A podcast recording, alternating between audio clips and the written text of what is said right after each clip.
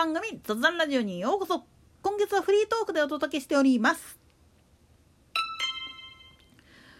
ここに来てっていうか正月三が日明けて一気に増えてる感染者。なんでやねん。でもねこれぶっちゃけ論で言ってしまうと年末年始ほとんどの医療機関が閉じてた状態でで PCR 検査はいつも行ってますよって言ったかって検査機関もおそらく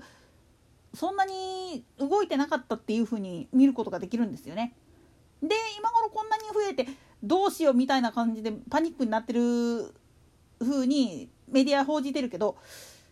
ようよう考えたら病院開き始めたのは三が日明けてからの話であってで年末かって大体28日に仕事納めっていう形をとってほとんどのところがクローズしてるんですよね。じゃあこの間に何が起きたかっていうのをちょっと考えてみるとうんそうだよねっていう話になってくるんですよ。なんでやねんつまり今この感染爆発状態第6波が来たどうしようどうしようみたいな感じで言ってるけれどもクリスマスの時に忘年会で飲んどったらそらかかるって。と同時に医療機関が休んでた分今殺収してる状態だからこないなるわけなんですよ。だから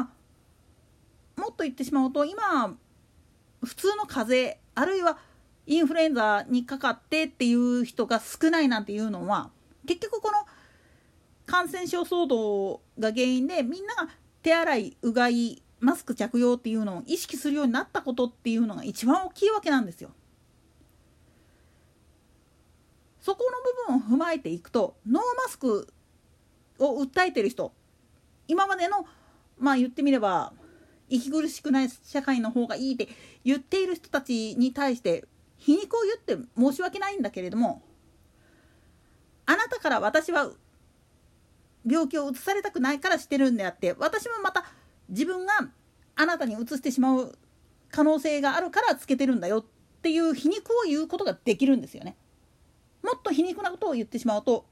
今までヒッキーだったりだとかニートだとかって言ってバカにされてるやつは絶対にかかりませんこの病気は。なんでやねん。なぜなら人との接触があるからうつるんです。もともと接触を立ってるような人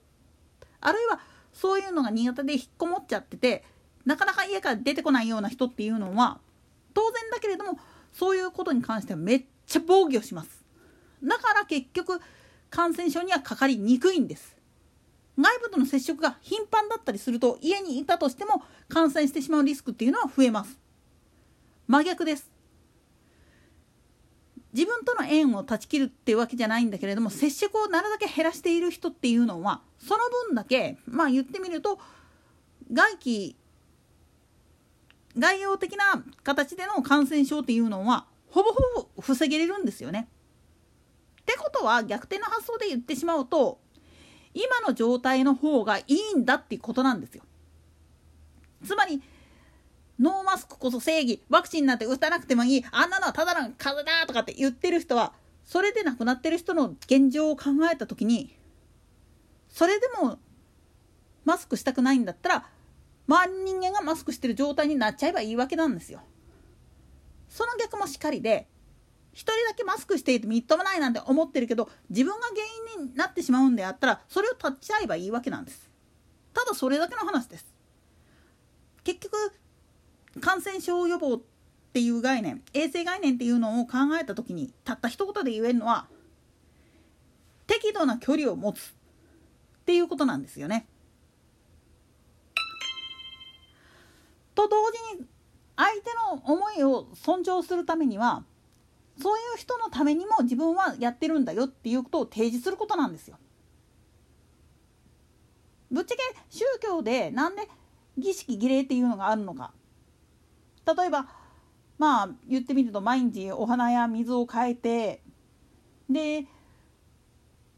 まあ言ってみれば仏前であったり神社の人やったらお札の前だったりそういうところで頭を下げたり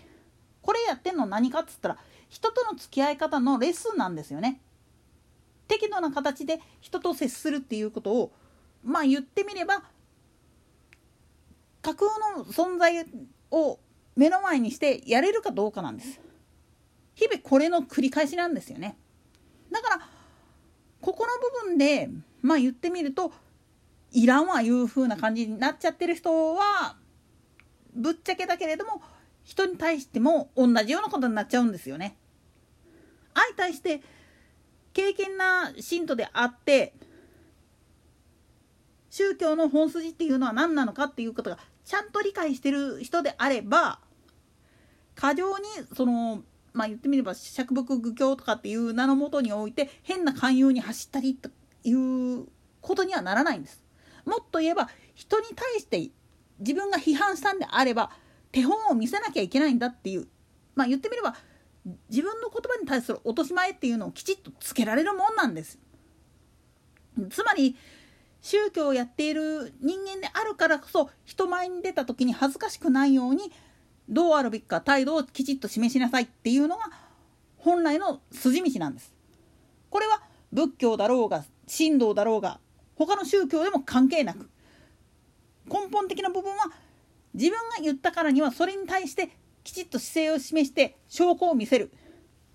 まあ言ってみれば自分自身の心を見せろなんですその態度とかを見せることによってまあ言ってみると相手側にも考えさせる余裕を作ることができるんです。と同時に相手が見せた態度っていうのでこっちがどう判断するかっていうのはもうそれはここの自由です。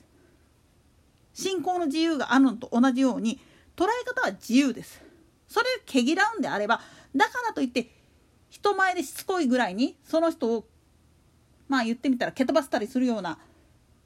そういう態度を取るっていうのは他の人が見てるからやっちゃいけないんです。怠慢の状態だったら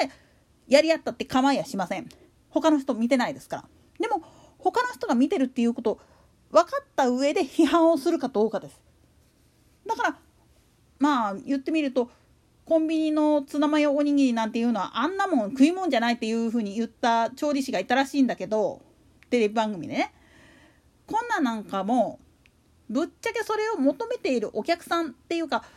素人がいっぱいいるわけなんよ食べたい人が。